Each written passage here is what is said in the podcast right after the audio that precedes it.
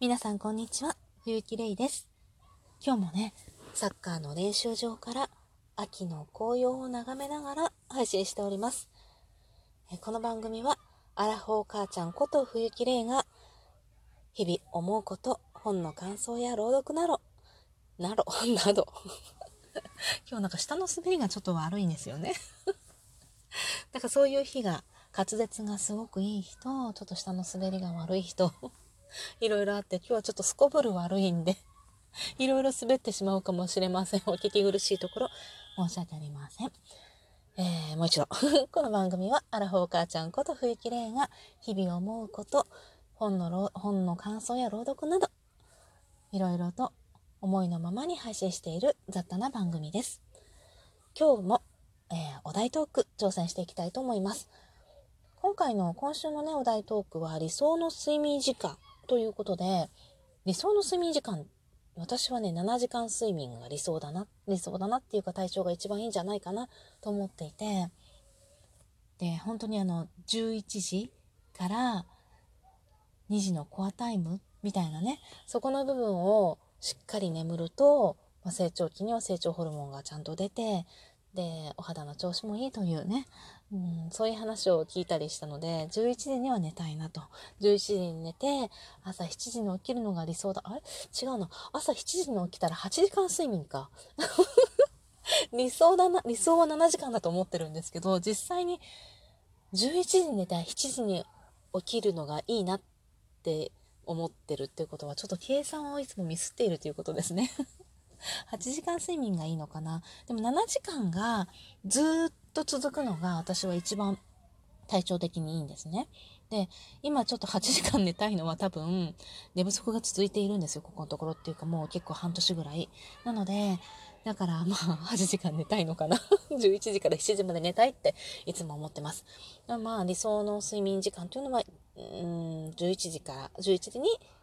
眠りに入って、まあ朝7時間後に、7時間、8時間寝てね、6時、7時に起きるっていうところでしょうかね。私は結構、ま、騙されやすいというか、信じ込みやすいというか、思い込みやすいというか、これがいいよっていう風にして、あ、いいな、それをね、自分で、あ、いいなって思うと結構、それがいい、いいと思い込むようになるんですよね。で、11時から2時の睡眠の時間にね、しっかり睡眠とってることがいいっていうのは私何かで多分読んだか聞いたかしたんだと思うんですよ。でもそれもかなりもう20年くらい前からね。で、あもうその睡眠時間がすごいいいんだと思っていて、もうそれをね、もう染みついてるんですよね、すごく。それで、だから、あの、思い込むと結構それが現実に反映されるような感じでね、本当に11時から2時をしっかり寝ているときは、もうね、すこぶる体調がいいんですよね。で若干ね、睡眠時間が少なくても、11時から2時を寝ていると、私は体調がいい気がずっとしているんで。なので、その時間はね、しっかり眠りたいなって思うんですが、まあ、現実問題として、やっぱりね、11時に寝るっていうのはなかなか難しくって、まあ、大抵はね、早くても12時半、1時っていうぐらいになってしまいますね。最近はね、いろいろとちょっとね、あのー、まあ、ごたごた立て込んでいて、2時とか3時になって7時に起きるっていうことが多くなっているかな。朝、本当は6時ぐらいに起きると余裕があって、すごくいいんですけれども、私のね、朝ほんと弱いんですよね。朝寝てたいタイプで、まあ、夜にね、朝ごはんのも準備して、あと温めればいいだけぐらいまでね、卵焼いて温めればいいぐらいにしておくんですよ。なので、もうギリギリまで7時10分からね、15分に食卓に温かいご飯が並んでいると我が家はみんなスムーズに出れるので、もうそこのギリギリの7時っていうね、ところでパッと起きてとりあえず火を入れて、みたいな。火を入れている間に、卵を食べたい日は卵を焼いて、みたいなね。うん、そんな感じなんだけれども、お魚とかもね、10分もあればね、あの、干物なんかささっと焼けちゃうのでね、なんかそれでいいかなと思っていて、結構朝は子供たちが手伝ってくれることが多くって、もうあの、うちはね、女2人、男2人なんですけどね、子供が。女の子2人はね、朝がすごく早いんですよ。でも本当にね、ま多分6時には必ず起きているんじゃないかなと思うんですけれども、でね、各自自分の緩やかな時間を過ごしているんですよね。本を読んだり、絵を描いたり。で、私は基本的に自分が朝、全然起きられない人なので、私が起きるまでは朝は何しててもいいよって子供たちに言ってあるんです。で、男の子2人は本当に、私と一緒でね、本当に起きないので、もうギリギリになって何度も叩き起こすという感じなんですけれども、女の子2人は朝が早い子たちで、自分でね、目覚ましもなくね、やっぱりね、決まった時間に起きられるみたいなんですね。でも私の子じゃないなって、本当私の子にしてはもうすこぶる優秀ですね。本当にそう思うんだけれども、全然ね、あの、私に起こされることなくね、朝は起きて遊んでる、遊んでるんですよ、自分たちの時間をね。で、何、うちは、あの、基本的にあまりテレビ見ないんですけど、で、テレビも、やること終わってなきゃ見せないし、で、なんか遊ぶ本読んだりね、絵描いたりって漫画読んだりするのとかもね、やること終わってなきゃダメだし、で、夜はもう9時までなんですよ。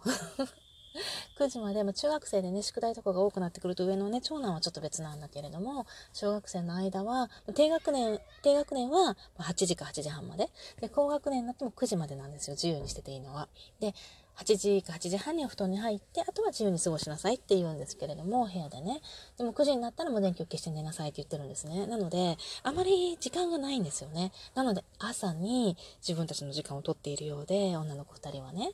で、うん、あのね、テレビも見ていいことになってるんです。録画したものを朝私が起きてくるその7時までは自由にしてていいので、もうここぞとばかりにね、撮ったテレビを見たりしますね。っていうこともあるし、休みの日なんか特に見てますね。で、あ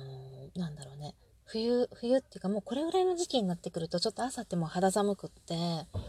ちょっと上着が欲しいなって思ったりとか、暖かいものが欲しいなって思うような時期になってくるじゃないですか。そうするとね、あのー、抹茶くず湯を用意しておくんですよ。で、これはもう子供たちの要望で、抹茶がね、うちの家族はみんな好きなんですけれども、抹茶くず湯を買っといてくれと。で、それを私はいつも、あのー、寒く、これぐらいのね、寒さになってきたら用意しておくんですけれども、そしたら朝ね、その抹茶くず湯を飲むんですよ。で、その抹茶くず湯がある時は、男の子も起こされて起きるんです、女の子たちに。で、なんか兄弟でね、お湯を沸かして、そのくず湯を飲んで温まっているみたいですね。で、そこにね、私が珍しく起きていくと、ちょっとチェっていう感じなんですよ。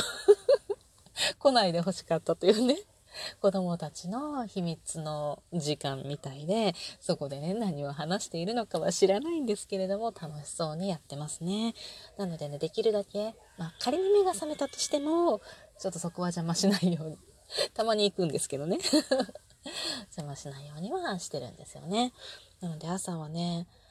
うん、それからね、7時前ぐらいになると、私もね、7時にあの、このスイッチ、なんだって、ガスのね、ガスコンロのスイッチを入れなきゃいけないので、ちょいと前ぐらいに起き上がっていくんですけれども、でそこになると、まあ女の子は結構お手伝いをしてくれて、まあ卵を焼いてくれたり、まあ、運んでくれたり、テーブル拭いてくれたりね、そういうことをして朝が始まりますね。で、その朝もやっぱり清々しく気持ちいいと思えるのは、連続して7時間寝ている時か、まあ、11時から2時のね、コアタイムをぐっすり眠れた時の朝っていうのは格別なんですよね。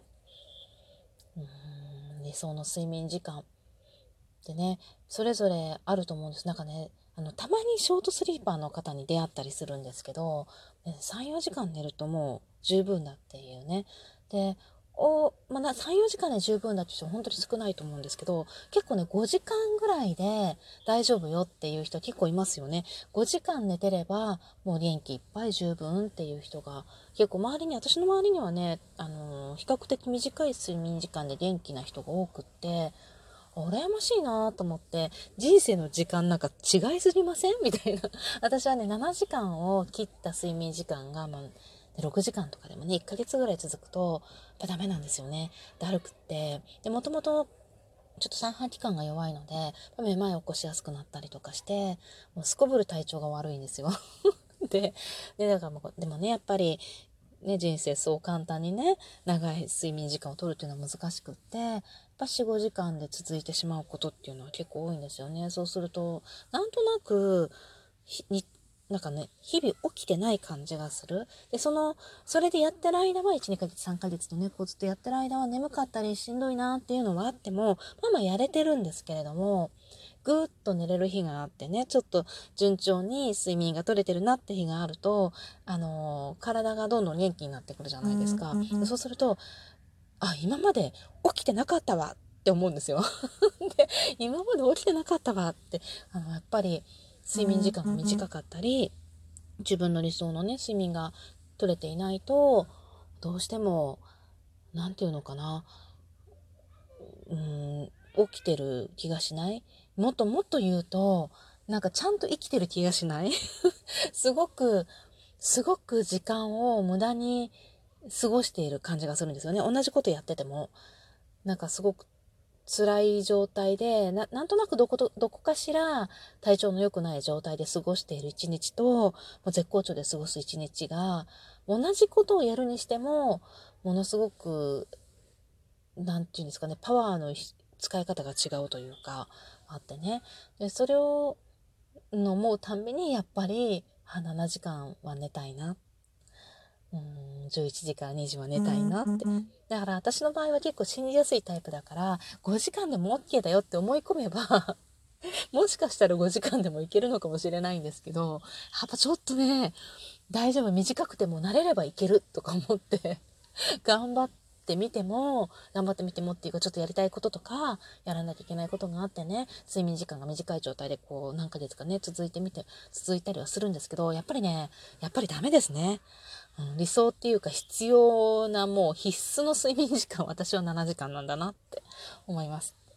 皆さんの睡眠時間はどんな感じでしょうか？今日も最後までお聴きくださりありがとうございました。バイバイ。